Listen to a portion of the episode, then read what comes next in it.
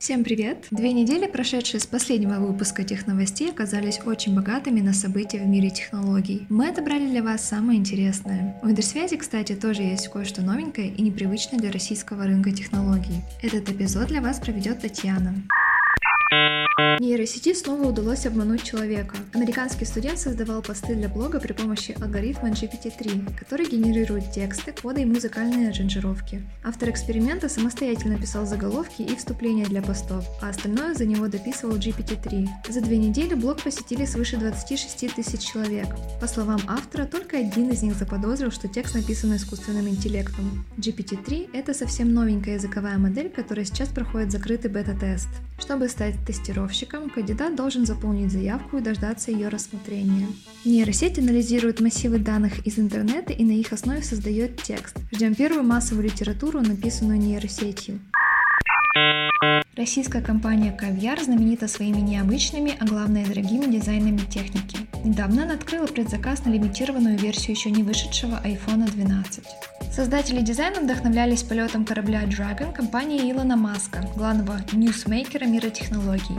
На корпусе 12-го айфона изображен взлет корабля, автограф Илона Маска, а главное – настоящий кусочек космического корабля, который побывал в космосе. Компания не рассказывает, как именно у них оказались части ракеты, но стоимость такого айфона в районе 424 тысяч рублей. Всего будет выпущено 19 экземпляров. Мы только что упоминали Илона Маска, и вот еще одна новость, связанная с ним. В интернете опубликовали первые результаты бета-тестирования спутниковой системы Starlink от Маска. Starlink в будущем должна обеспечить доступ к сети даже самым отдаленным уголкам нашей планеты. Скорость скачивания при бета-тесте составила от 11 до 60 мегабит в секунду, а скорость выгрузки от 4 до 17. Ранее SpaceX заявляла, что после полноценного запуска Starlink обеспечит скорость интернета до 1 гигабита в секунду. Для достижения поставленной планки Маску придется запустить на орбиту еще несколько сотен спутников. Напомню, Напомним, что на данный момент в космосе уже около 600 космических аппаратов компании. Покрыть спутниковым интернетом всю Северную Америку планируется до конца этого года, а остальную часть планеты в 2021 году.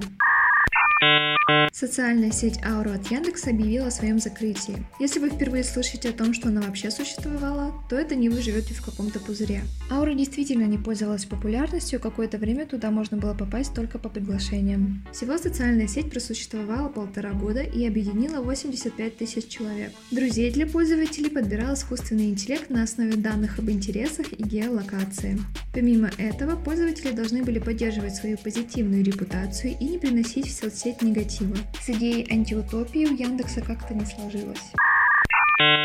Заработал первый умный лифт от компании Интерсвязь. Дело было в Челябинске в рамках масштабного проекта «Умный город Челябинск». По новой технологии лифт можно вызвать бесконтактно через приложение Интерсвязь «Умный город». Логика работы сервиса напрямую связана с повседневными действиями человека. Подходя к подъезду, житель открывает дверь с помощью нашего умного домофона. Сигнал передается на лифтовое оборудование, в результате кабина автоматически опускается на первый этаж и встречает жильца. В перспективе настройка технологии в обратную сторону, то есть возможность возможность вызвать лифт, находясь в квартире. Испытание первого умного лифта от интерсвязи пока проводится в тестовом режиме.